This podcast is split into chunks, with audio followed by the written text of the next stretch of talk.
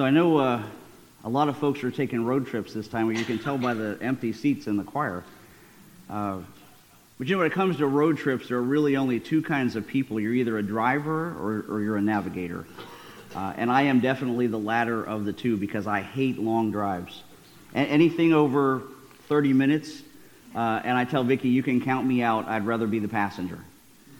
Uh, you know, but actually, if you think about it, that can be uh, an important role too because the passenger has to do lots of stuff like adjust the radio and, and, and make the kids in the back seat behave. I mean, not so much now because they're kind of grown up, but uh, they have to man the GPS. But even more importantly, like we found out last night on our trip to Orlando, uh, we have to keep an eye on the road signs and landmarks so that we make sure uh, that we're on the right path and we're actually headed to the destination that we hope for. And today, uh, you're going to see that, some of that, in the words of Psalm 74, as the psalmist Asaph laments the destruction of Solomon's temple in Jerusalem, uh, and at the same time looks ahead prophetically to a day uh, when a Messiah would appear that would not just come to a rebuilt earthly temple, but would be the temple of God in himself. And so if you have your Bibles with you, I encourage you to turn to Psalm 74 superscribed a maskil of Asaph. And he writes, O God, why do you cast us off forever? Why does your anger smoke against the sheep of your pasture? Remember your congregation which you have purchased of old, which you've redeemed to be the tribe of your heritage. Remember Mount Zion where you have dwelt. Direct your steps to the perpetual ruins. The enemy has destroyed everything in the sanctuary. Your foes have roared in the midst of your meeting place. They set up their own signs for signs. They're like those who swing axes in a forest of trees. And all its carved wood they broke down with hatchets and hammers. They set your sanctuary on fire. They profaned the dwelling place of your name, bring it down to the ground. They said to themselves, We will utterly subdue them. They burned all the meeting places of God in the land. We do not see our signs. There's no longer any prophet. There's none among us who knows how long. How long, O God, is the foe to scoff? Is the enemy to revile your name forever? Why do you hold back your hand, your right hand? Take it from the fold of your garment and destroy them. Yet God, my King, is from of old working salvation in the midst of the earth. You divided the sea by your might. You broke the heads of the sea monsters on the waters. You crushed the heads of Leviathan and gave him as food for the creatures of the wilderness. You split open springs and brooks. You dried up ever flowing streams. Yours is the day. Yours also the night. You've established the heavenly lights and the sun. You fixed all the boundaries of the earth, and you have made summer and winter. Remember this, O Lord, how the enemy scoffed and a foolish people revile your name. Do not deliver the soul of your dove to the wild beast. Do not forget the life of your poor forever. Have regard for the covenant, for the dark places of the land are full of the habitations of violence. Let not the downtrodden turn back in shame. Let the poor and needy praise your name. Arise, O God, defend your cause. Remember how the foolish scoff at you all the day. Do not forget the clamor of your foes, the uproar of those who rise against you, which goes up continually. Brothers and sisters, this is the word of the Lord. So, you know, when you're reading through that, it's easy to, to see and to hear that this psalm was, was born in a time of disaster and distress. It was actually written about 600 or so years before the birth of Jesus, when foreign armies had invaded the land, and not only had they attacked the people of God, but they desecrated God's house. They actually burned his sanctuary to the ground and, and defiled the dwelling places of his name. And as horrible as all that was to witness, you know, in reality, it was just a lesser physical manifestation of the spiritual reality that the nation was already experiencing because we're told that God had stopped giving signs and he had stopped sending prophets. And that he hadn't done it because people weren't really looking for those kind of things anymore. Or I guess I should say most people weren't looking for those anymore. But you know, we know God always preserves a remnant for himself. And so in the psalm we just read, Asaph prayed, Remember your congregation, which you purchased from of old. Have regard for the covenant.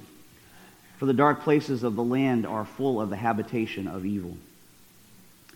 And I can tell by your faces, some of you are sitting there thinking, gee, Pastor, I know it's December 29th, but I was still kind of in the mood for a Christmas message.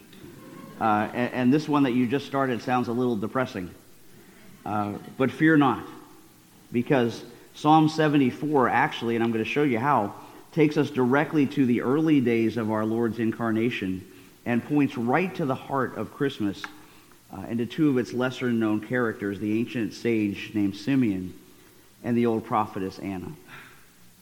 And so keep, keep Psalm 74 in one part of your mind and travel with me to first century Jerusalem and into a newly rebuilt temple, this, this time Herod's version of it, rebuilt on top of the ruins that Asaph had lamented in the psalm that we just read, uh, which, of course, was by now more expensive and, and twice as crowded. Uh, and the time we're looking to is exactly 40 days after our Lord's birth. The time when Mary and Joseph are there to observe the Mosaic law, and uh, from the Old Testament, two of them actually, the purification of the mother to prevent her being ceremonially unclean, and the presentation of the firstborn son to the Lord. And, and we know from the story, if you remember it, as they enter the temple, they meet this man, Simeon, who we're introduced to in the Gospel of Luke, chapter 2, uh, as the Holy Family takes the infant Jesus into the temple precincts. So if you have your Bible, I'm reading from Luke, chapter 2, beginning in verse 22, that tells us then it was time for the purification offerings as required by the law of Moses after the birth of a child. So his parents took him, meaning Jesus, to Jerusalem to prevent him to present him to the Lord. The law of the Lord says if a woman's first child is a boy, he must be dedicated to the Lord.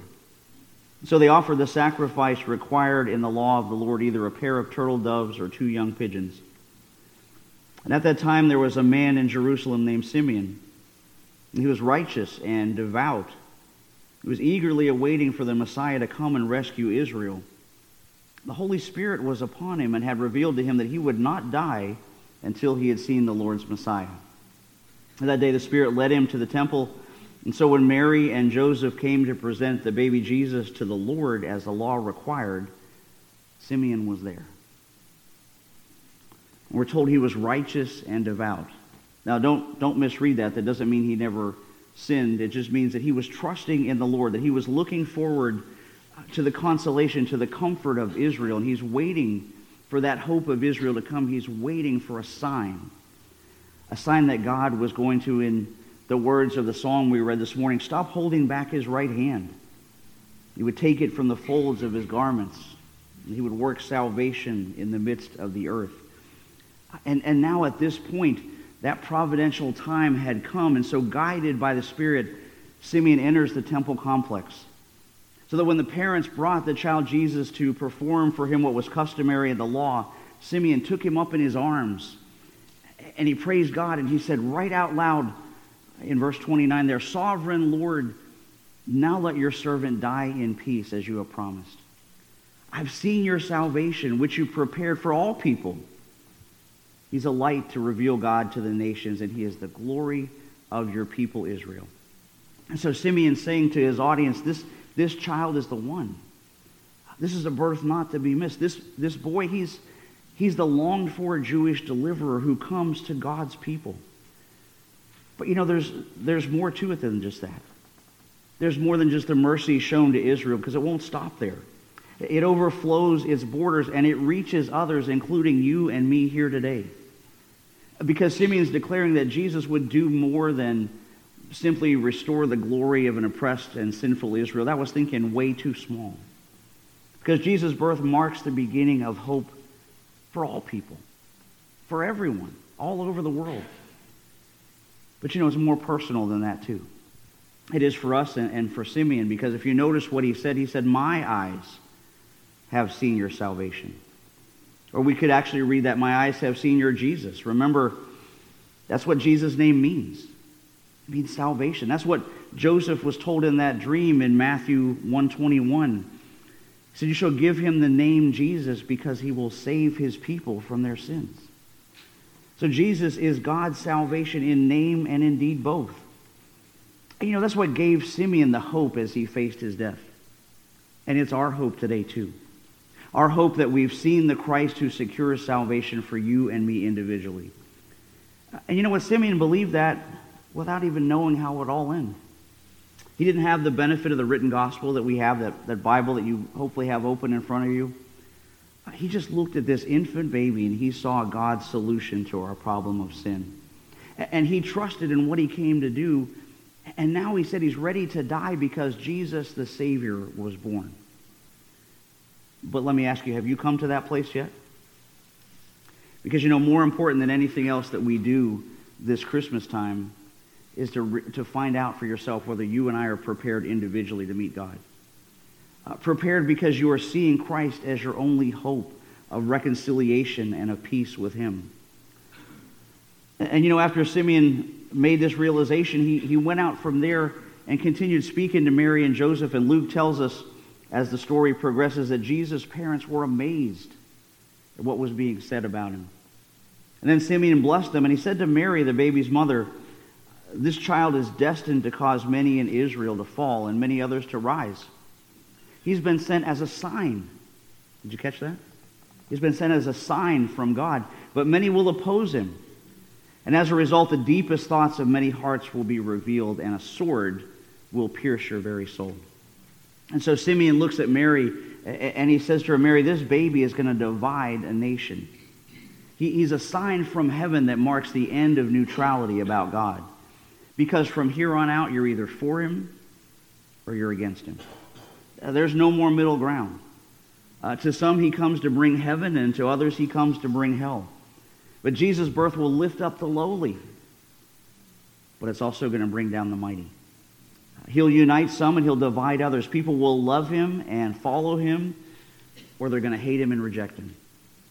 And because of that, Mary, a sword is going to pierce your soul because your son will reveal the secret thoughts and intentions of many hearts.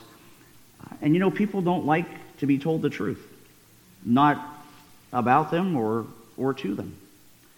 And Mary, you won't like what happens to him because of this.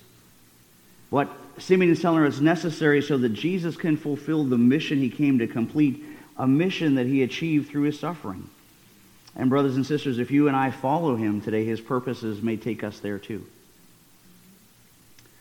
But, you know, through him, all of our suffering, whether it's from illness or from loss or from lack, can become suffering for Christ's sake. And through it, you and I can help someone else who's watching our lives. You know, we don't always realize sometimes while we're going through things, but people are watching to see if there's any difference that a life with Jesus can make. Uh, because your life, the, the way you live, the things you say, the, the experiences you share may be the only gospel that some people ever see. So, so ask God to grant you a life of faith and of hope like Simeon so you can be a faithful witness to him. And you can point everyone you meet to his great salvation no matter who you are. And that brings me to the rest of the story as we uh, take a look at the life of the prophetess Anna. If you still have your finger there in Luke chapter 2, uh, verse 36, we're told Anna, a prophet, was there in the temple, and she was the daughter of Phanuel from the tribe of Asher. Uh, and she was very old. Her husband died when she had been married only seven years. And then she lived as a widow to the age of 84. She never left the temple, but stayed there day and night, worshiping God and fasting and prayer. She came along just as Simeon was talking with Mary and Joseph, and she began praising God. Uh, and she talked about the child to everyone who had been waiting expectantly for God to rescue Jerusalem. Pretty amazing lady, right? You know, Anna wasn't like most women of her time. She chose a completely different path. You know, in the culture of her day, more than likely after her husband's early death, she would have been encouraged to, to get married again and to have more children. But Anna instead chose to stay single so she could share her faith with as many people as she possibly could. She chose to serve the Lord with the rest of her life. And she chose to fast and to pray, worshiping God day and night. And she chose to tell people the news of the Savior that was coming. Uh, no matter how long it might take before he came, even when the signs of him seemed kind of vague. She just kept on every day doing what God had told her to do in a life of service, demonstrating that even in the worst of circumstances, God is still with us. And you know that you can be used by God no matter who you are, no matter what situation you're in, whether you're married or, or single, whether you're rich or poor, uh, whether you're young or old, whether you're 84 or not. We have any 84 year olds in the crowd? Right? She simply relied on the power of God, believing that the blessings of being obedient far outweighed the blessings of playing it safe. Because, you know, Anna knew from experience that the Lord answered prayers. You know, it wouldn't have been easy for her, this life that she chose. It would have been much easier for an elderly widow to think that her best days were behind her. It would have been easy to just sit around and think back over the path that her life had taken, but instead she persevered in her trust in God's plan and she stayed faithful and she stayed responsive to the Holy Spirit. And God let her see the fulfillment of Israel's hope. And we're told in the text that she talked about that child to everyone that she met. And you know, that's what God wants for us too. He wants uh, you and me to keep on hoping, to keep on looking for signs of Him, to keep saying, Yes, Lord, I'll do what you want me to do. And most of all, for us to keep up talking about Him so we can continue His work through us to bring the hope of salvation to the world, even when it isn't easy. You know, I sure bet you Anna probably spoke to some folks who didn't want to hear what she had to say. Right? But she kept moving forward. She kept telling people about the Messiah's coming, and she had the courage to do it alone. She didn't let anyone tell her to go home and sit down and retire. She listened for God to tell her what he wanted. She waited for Christ to come despite the years that had passed in her life. And you know, sometimes that takes patience. But Anna was committed to telling everyone about the coming Savior no matter how long it was going to take for him to come. No matter how long it would take for God, in the, the words of Psalm 74 today, to have regard for his covenant. But how about us? You know, as I said, from our viewpoint, we have a more privileged position than Simeon or Anna. We have the whole Bible to read. We have the four Gospels with the record of the life and the teaching and the death and the resurrection of Christ. We can see in so much more detail how Jesus brought about that salvation. But with all of those opportunities, have you really seen it? Have you really seen his salvation? Have we experienced it for ourselves? And if we have, are we sharing it with other people? You know, the uh, prince of preachers, Charles Spurgeon, once said, You've never really known Jesus if you've never told anyone else about Jesus. That'll make you think, right? He said, You've never really known Jesus if you've never really told others about Jesus.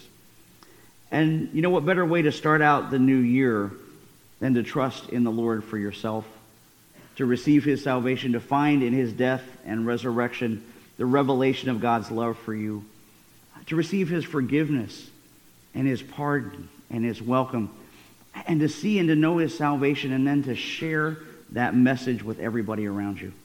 You know, that's, that's the hope of Psalm 74. That's the meat of the story of Simeon and Anna. That's what it's really all about. It's a reminder that this Christmas season is really only about the hope that a personal relationship with Jesus Christ can bring. And it's a reminder to all of us this season. It is not just about buying and, and giving and time spent with family and friends, but rather, Christmastide calls us to remember that Jesus is not only the reason for the season, that he was, in Anna's case, her only reason for living. And in Simeon's case, his only peace in death. And you know, I really believe the Holy Spirit gave both Simeon and Anna that hope, uh, hope in a Savior who would be not just for the Jewish people, but for all people. Uh, and now, all these years later, we Gentiles in this church, on the other side of the world, thousands of years from where this event took place, we have hope too. Just like those two Old Testament saints who prayed and trusted God because they knew where hope comes from. They knew how to see its signs. And, so I want to ask you today have you seen the signs of God's salvation? Are you seeing the signs of his presence? I know I do when I see eight people join church and two people renew their baptism. Are, are you trusting in God for this new year? Are you helping other people to see God and pointing others to Jesus, showing them what it's like to live for him? Because, you know, your family and your friends and your neighbors and your colleagues are watching you, knowing that you claim to be a Christian. So is the light of Christ shining for them to see salvation in Christ? Is he shining through just so they can see the gift of the Father's love? You know, just as, as Paul told us in Romans, the God who, since he did not spare even his own son, but gave him up for us all, won't he also give us everything else? You know, and that's, that's the hope. That's the hope that the Christ of Christmas brings. Not just at his first coming at Christmas, not just when he comes again the second time, but right now to grant us hope and patience in every circumstance of life so that we can leave here today and confidently say, Sovereign Lord, I have seen your Jesus. And I'm going to talk about him to everyone I meet. So, Lord, remember your congregation which you purchased from old and send us out from here to live for you this Christmas tide and always. Amen? Amen. You pray with me?